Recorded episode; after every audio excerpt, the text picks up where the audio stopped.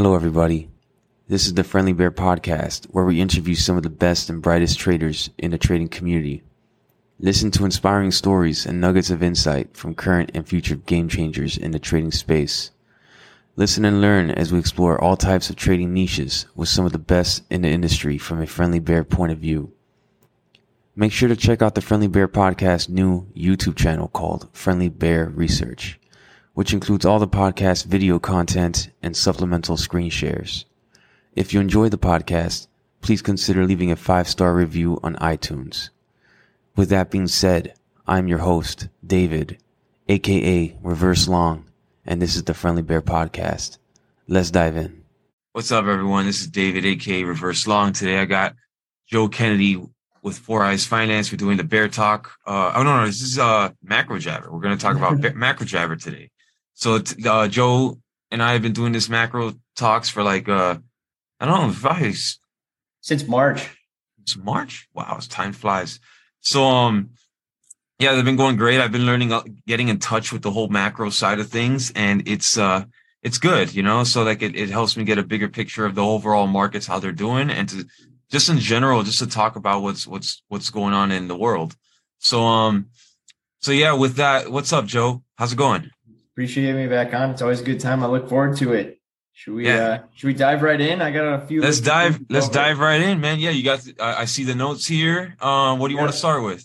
So I think the very first MacroJabber we did in March, we were talking about the first rumors of Elon buying Twitter, the rumors, etc. Kind of went on for a bit, and then it went silent for a while, a few months, and then it came back at full speed, and now it's happened. Curious to get your take, because you use Twitter a lot in trading, right? Looking up tickers, et cetera, kind of get sentiment, if you will. Get your take on how you think Twitter is going to change in terms of bots, in terms of censorship, et cetera. Okay, so yeah, interesting. That. So, you know, the other day, there's some traders I follow on Twitter and a podcast even. And one trader mentioned a really good one. He's like, oh, Twitter's like has bots, blah, blah, blah. Musk is like, and his Twitter's going to go to zero. And I'm like, I just don't understand that position, especially this trader is like really good trader. And I'm like, man, don't you use Twitter every day yourself? Like, I mean, I use Twitter a lot. Whoever trades uses Twitter. Yep. You type in, it's very good. It's like, yeah, there's a lot of bots in there, but like there's bots in all these social media things. You look at YouTube on the comments, there's always bots. On all the other podcasts I follow, you see all these weird bots. You've seen it with Instagram followers. Instagram, it's insane. Twitter's insane. Facebook has a lot of bots. Even Profitly, Tim Sykes' website, I started to look at my notifications recently because I post the videos of the podcast on my profile there. And there's even bots on there. It's like just bots everywhere. So it's just it just comes with the territory. But I found it interesting. Like I said, when I found it interesting, Musk said recently that he's going to charge for verification there. On Twitter, and I don't know how that's gonna go, but I guess that could help be the first step to figuring out the bots, because it's now verification. I guess I don't know how it's gonna work, but people you can see if the comments are real potentially if the person's verified.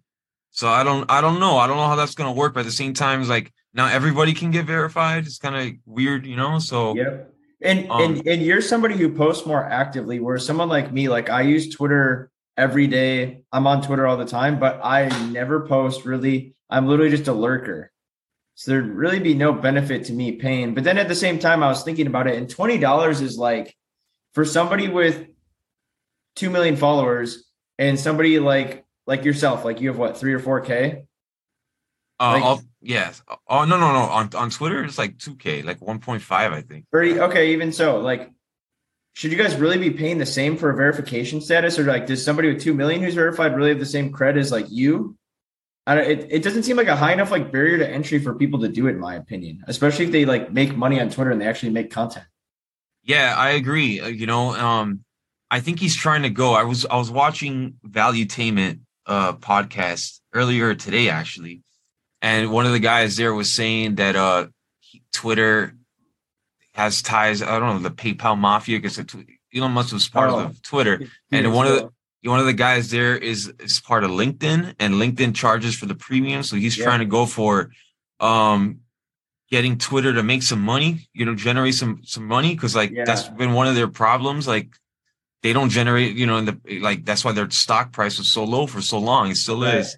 Or I guess now they're private, but he's trying to get it to get going in that regard, just trying to get the wheels going as far as getting it to generate money. So if he's going the LinkedIn route, you know, for premium is expensive, but you get a lot of features and stuff. So Twitter has Twitter Blue. So I don't know, you know, or to host a Twitter space maybe. But it's interesting you say that, because you think about all the social media companies right now, Snapchat reported, I think it's making all-time lows as a stock right now. Meta obviously has shifted its business profile a lot, but it's still making crazy lows this year. What social media company does it in a profitably way? Yeah, I don't know, man. I guess LinkedIn. Maybe LinkedIn. Yeah. So nonetheless, and do you see a lot of bots as pumpers, or as, because you used to have not a Telegram, but you used to have an algo made that would notify you. Yeah, follow all the bots. I still do. It's every time one of these douchebag pumpers, they suck now. Actually, I wish they were pumping more, but it's a bear market now, but Zach Morris is trading SPY now. I had Zach Morris, I had PJ Matlock, I had Ultra. I still do, actually, and five mini trades. I don't know, 10 of these guys, and every time they post, I'm watching you, and then I short all your shit. So, but yeah, so and you showed me the TweetDeck, so then you can look up multiple things all at once, and you can see what people are saying about it, and especially in the pre-market, because there's not a ton of volume. You can see what accounts are saying. It's kind of, so you see that. There you go. So I'm glad you mentioned it. So I got TweetDeck, I got the bot that's following all these guys on Twitter, whatever they post, and I'm watching everything in real time. Yep. And then I have Twitter pulled up also, and I have the Friendly Bear Podcast Twitter, my Twitter, and I'm going back and forth, and I'm looking at all my friends' Twitters. So yeah, Twitter, it is a valuable thing for trading, you know, and I'm watching all that. Last year, especially, man, when Ultra had its Ultra, what do you call it? The pumper. Yep. His stuff was great shorts. So I would make a lot of money from this guy every time he tweeted, you know? So yeah, Twitter, whatever trader says Twitter is going to zero or something, I don't know what he's looking at. You know what I mean? So, and now for Elon to somehow go in there and try to clean up the bots, I think that's great, man. Twitter, that's why I bought it. I don't have any Twitter anymore. I sold it all. But my stance was hold it for a long time, because it was a cheap price compared to the potential where it had to go. Yep. So. Yeah, I hope he really cleans it up and makes it so brings Trump back and all these other people that were banned. And I liked how he went in there. Maybe you could talk about it. He walked in there with the sink and fired everyone and told all these woke people to get out of there. And I was thinking about how thinly stretched can Elon be? Because he's up at all. I don't know if it's even him on Twitter all the time, but think about it. He's doing SpaceX, he's doing Tesla, he's doing Twitter, he's doing the Boring Project. He's got so much going on. Yeah, and I think that's why he didn't want it. Probably he was hey man, you know, I just don't have the time. Yeah, I remember when I was in grad school at UCLA architecture, one of a rep from SpaceX, I think it was, or the Boring Company, I don't know what, I forgot. He came by and they came by and said, "Hey, we got these plans for this Hyperloop thing. Elon doesn't have enough time to develop it, but we have all these sketches and drawings and." This is all the ideas. You guys take it and see what you can do with it. And he was doing this to a lot of the architecture schools. They were giving all the plans away for the students to develop it and the professors. And the professors, the architecture professors I had, they were all famous architects, super. Right. It's not just some random professor. So, you know, these are super famous architects, like Frank Gehry and stuff like that. I don't know if you know who Frank Gehry is, but these big architects, and I don't know what it's doing now, Hyperloop. But yeah, he didn't even have time. This really cool idea of to solve the public transportation and fast transporting people from state to state and really quick.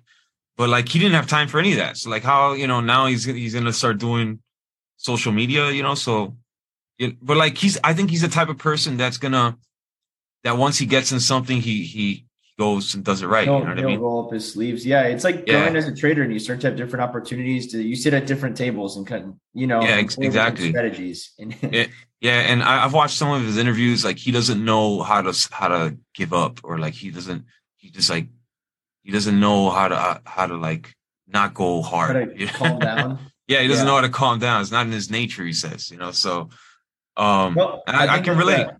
A good segue to the next thing that we have coming up next week, which is the midterms, because now even on Twitter this morning, I was seeing that there was a governor, I don't know what would be the appropriate word, a gubernatorial candidate in Arizona who was silenced off Twitter.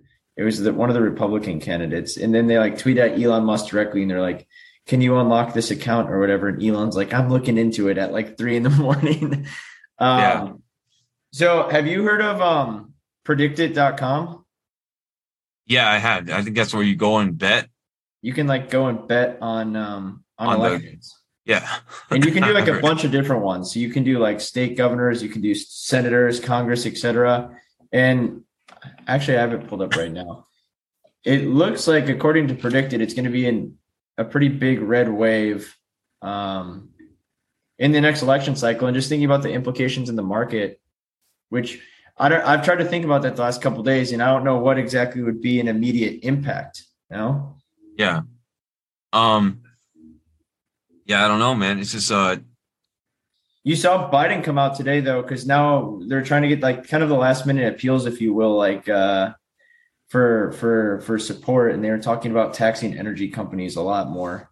Oh yeah, yeah, blaming it on the gas prices, on the greedy corporations or whatever. Yeah, the greedy corporations. Yeah, I don't follow that completely, but you know, it's just like it seems like they got themselves in a mess and they need to put the blame somewhere, you know. So, and I haven't seen enough election cycles as a trader, but I think in the last election you have seen Trump and you have thought like lower taxes in terms of, like, I think just red equals higher in the stock market, blue not as much, but I think that's horribly simplified. And I don't think California is Newsom up this year for you guys. Yeah, but like every time I'm always wrong in California. I'm like, oh man, they got so much dirt on this guy's like what he did, and like they just remain in power, and like people, I don't know. It's kind of like with stocks. Whenever I'm thinking, where's all this volume coming from? Who's buying this shitco? Yep. Who is buying this shitco? And it just keeps buying and buying and buying. It just doesn't stop. And like, I'm just wrong. I just got to accept that I'm wrong. It's like with Newsom. It's like, who's voting for this guy? Who's voting? And like, but there's people, you know, like, aren't they gonna kick this guy out? Like, there was a, what do you call it? The recall or something. Yeah. Recently. I was like, oh, there's no way this guy, like, this is the chance where he gets out, because like, he just screwed everything up and they caught him in the Napa Valley, and you know, all this party with no mask on, etc. Yeah, and then he's saying everybody put on a mask, and like he's shutting down the gyms, and like he just did a disaster. But somehow, some way, like when they did that election, he's found, I don't know, man. And like there was other people running, like the YouTuber guy, Meet Kevin, and I don't even like Meet Kevin. I think he's a dork, like a super fake guy. But do you know this guy, Meet Kevin? No, I've never heard of him, bro. And like people forget. Like he got arrested at Grant Cardone's offices because he was trying to do like some stupid YouTube pranks in there and shit, and like he was talking all this shit about Grant Cardone, and Grant Cardone had him arrested, and then he sued him. But like people forget about that, and like he ran for governor and like was flying in a private jet trying to get support everywhere all over California.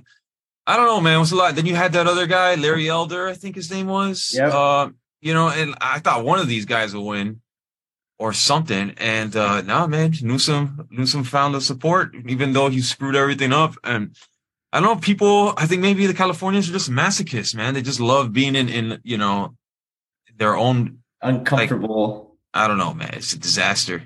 You know, I had somebody yesterday talking to me. I've never thought about this. Like, have you ever heard how a horse race gets its odds? No. In terms of like the favorite horse is become the favorite because the most people put the money there. It's not because like the market maker, like, I see. Yeah. With an emphasis on it, and then the market kind of creates itself based on like where the demand is, and that's how the odds rack and stack. And he was talking to it similarly about PredictIt, where like they kind of make their own market, if you will, but it's not nearly as accurate as I think a lot of people who go and PredictIt, and they're like, holy smokes, it's so much more skewed than like the MSNBC poll that I see right now. But he was also like a political science person, had a really scientific word for how he describes that market. Yeah.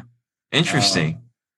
Yeah. So nonetheless, I don't know, maybe we'll spin around and it'll be something interesting that happens in the midterms, but I don't think anything too market moving necessarily. And then the last thing to talk about, earnings season. Have you seen any small caps do anything crazy on earnings? I know it's usually interesting in the pre-market. Actually, usually I don't short earnings. That's the way I was taught from the past few years. But this year, or recently, the past few months, I haven't really seen anything move on earnings. So they're almost like shorts. I consider them as shorts, at least in the small caps. You know, really? 'Cause this is like bear market. At least, you know, yeah, from what I've noticed, I haven't seen anything run on earnings. I've seen other things that run on some BS for sure. But as far as earnings, I haven't seen.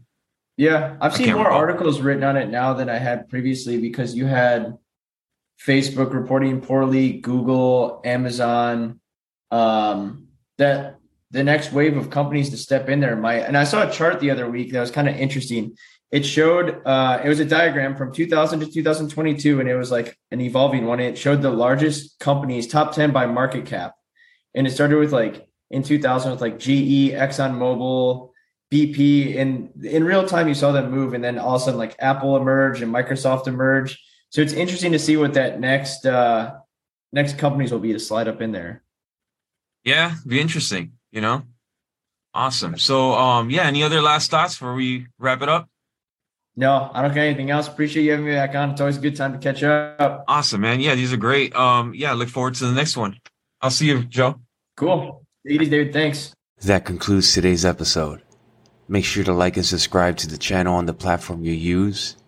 The Friendly Bear Podcast is hosted by me, David, where you can find me on Twitter at @reverse_long.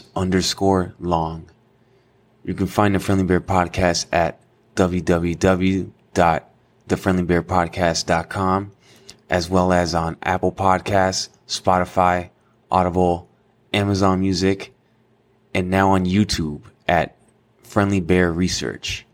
Until next time, thank you for listening to the Friendly Bear Podcast.